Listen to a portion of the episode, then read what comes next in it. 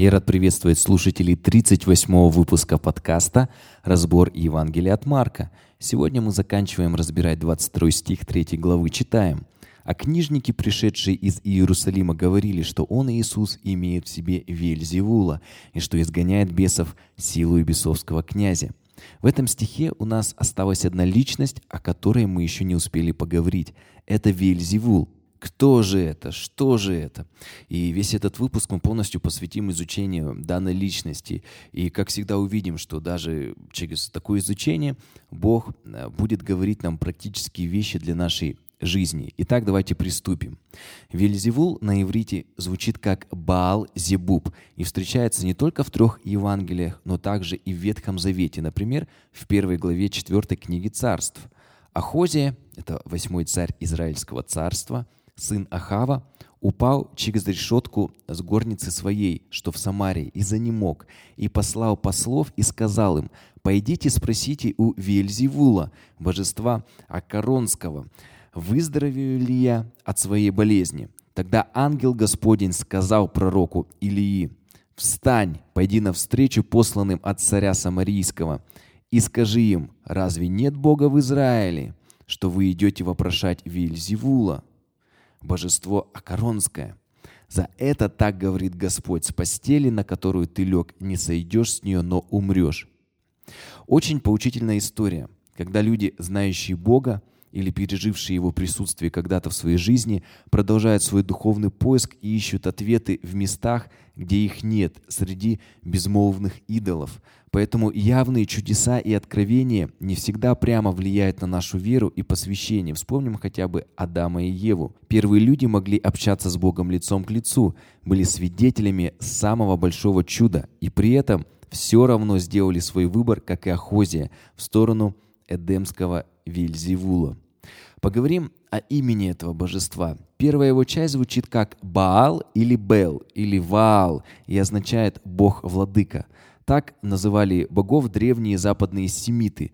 Но также этот титул Баал давался языческим князьям и градоначальникам и входил в часть их имени. Например, князь такого-то города, потом его имя и добавляли Ваал.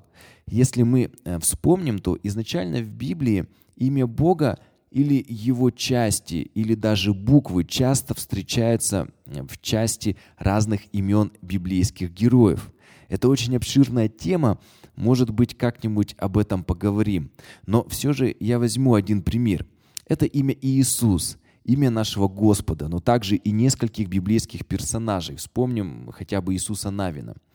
Э, в полной форме на иврите звучит как Иегошуа, Иисус, и состоит из корней слов Иегова, имя Бога в Ветхом Завете, и Шуа, спасение. Как видите, уже в самом имени Иисуса заложен принцип «Бог спасает». Каждый раз, когда мы произносим в молитве имя Иисус, мы провозглашаем Божье спасение. Вообще, если мы с вами внимательно относимся к тексту Писания, то такие познания нам помогают лучше его понимать. Вот, например, а, в Матфея 1 главе в 21 стихе сказано «Родит же сына, и наречешь ему имя Иисус, ибо Он спасет людей своих от грехов их. Теперь нам понятна эта связка. Имя и его значение – Иисус. Так он будет назван, потому что он спасет людей своих от грехов их.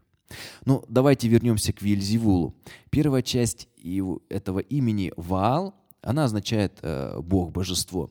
А вторая часть э, не только могла быть Зибуб – но в зависимости уже от узкой профессиональной деятельности э, могла изменяться. Например, в книге Судей 8 главе 33 стихе сказано, когда умер Гедеон, сыны Израилевы опять стали блудно ходить вслед Ваалов и поставили себе Богом Ваал-Верифа.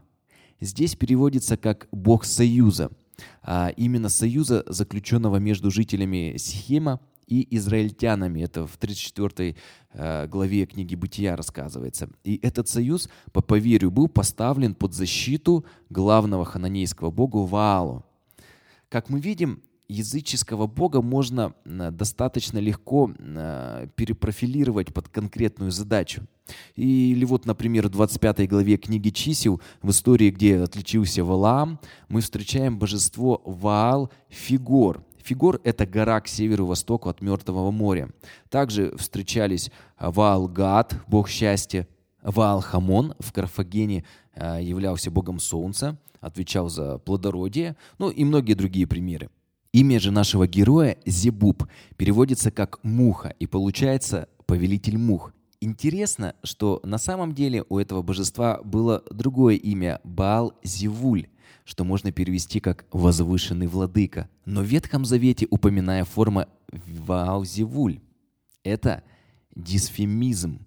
Если вы вдруг забыли, что это такое, я напомню. Дисфемизм – это грубое или непристойное обозначение изначально нейтрального понятия с целью придания ему негативной смысловой нагрузки или просто для усиления э, экспрессивности речи. Например, вместо умереть – сдохнуть, э, вместо лицо – морда, вместо голова – башка и так далее. И в этом искажении, э, дисфемизме, мы с вами можем увидеть желание унизить сатану, сделать его жалким богом мух. Также это слово можно толковать, перевести как «навоз». И получается бог навоза или всякой нечистоты и грязи. Вельзевул считался главным виновником мучительной болезни бесноватых, обыкновенно удалявшихся от общества людей в нечистые места, например, кладбище. Вот вспомним в Марка в пятой главе, и когда Иисус выходил из лодки, тотчас встретил его выходивший из гробов человек, одержимый нечистым духом. Он имел жилище в гробах, и никто не мог его связать даже цепями. То есть человек жил в нечистых местах, как считали э, евреи. Кем был вот по рангу Вильзевул э, из Писания, мы с вами точно не можем увидеть, но толкует его или одним из злых духов – вот таким вот помощником дьявола, или же уже непосредственно самим дьяволом. Как бы там ни было, фарисеи, видя, как Христос вот изгоняет бесов, дерзко стали утверждать, что он делает это силой Виельзевула, князя Бесовского. Но об этом мы подробно говорили уже в прошлом выпуске «Изгнание бесов». За всю историю человечества, как мы видим из Писания, люди очень боялись доверить свою жизнь Господу, потому что ну, мы хотим все с вами контролировать. Нам сложно представить, что завтра Бог может нашу жизнь развернуть на 180 градусов. Но как же молиться Иисусовой молитвой «Да будет воля Твоя»? Нам очень сложно довериться и принимать от Бога любое развитие событий нашей жизни. И помните, как сказал Иов своей жене во второй главе, ты говоришь, как одна из безумных. Неужели доброе мы будем принимать от Бога, а злого не будем принимать? И я вот думаю, что это одна из главных причин, почему люди э, стали поклоняться языческим божествам. Ведь когда ты сам их придумал, то и отчет тебе не нужно никому давать, а правила можно не только придумывать, но я имею в виду религиозные правила, но и менять по ходу. Более того, как мы видим сегодня, даже можно придумывать дополнительно богов для конкретных задач. Но Писание четко говорит вот в 113 псалме с 10 стиха, для чего язычникам говорить, где же Бог их? Бог же наш на небесах творит все, что хочет, а их идолы, всякие вельзевулы и все другие формы, а их идолы — серебро и золото, дело рук человеческих. Есть у них уста, но не говорят, есть у них глаза, но не видят, есть у них уши, но не слышат, есть у них ноздри, но не обоняют, есть у них руки, но не осязают, есть у них ноги, но не ходят, и они не издают голоса гортанью своею. Подобны им да будут делающие их и все надеющиеся на них, дом Израилев. Уповай на Господа, Он наша помощь и щит. Господь помнит нас, благословляет нас. Видимо, поэтому Писание Вельзевула из возвышенного владыки превратило в повелителя мух, в бога навозной кучи, чтобы показать, что это ничто, что тем более Ахозии не нужно было ходить к нему за помощью. Да и сам дьявол — это всего лишь падший ангел. Он не борется с Богом. Бог его создатель и бесконечно сильнее дьявола. Если дьявол или силы тьмы, демоны и могут людям нанести какой-то ущерб в духовном мире, то только неживым христианам. Ведь если с нами Бог, то кто может быть против нас? Римлянам 8 глава 31 стих сказано, если Бог за нас, кто против нас? И один только вопрос возникает, а мы с Богом и принимаем ли мы Его ограду и защиту? Ведь Он наш щит и помощь, как мы читали с вами в Псалме. Братья и сестры, еще раз скажу, если Бог за нас, кто против нас? И в завершение посоветую вам прочитать книгу Уильяма Голдинга «Повелитель мух», благодаря которой он получил Нобелевскую премию, а также посмотреть близкую к книге одноименную экранизацию Питера Брука 1963 года. Сюжет произведения помогает нам поразмышлять об источниках и причинах зла, а также затрагивает множество вечных вопросов. С вами был Михаил Крюков. Благословений!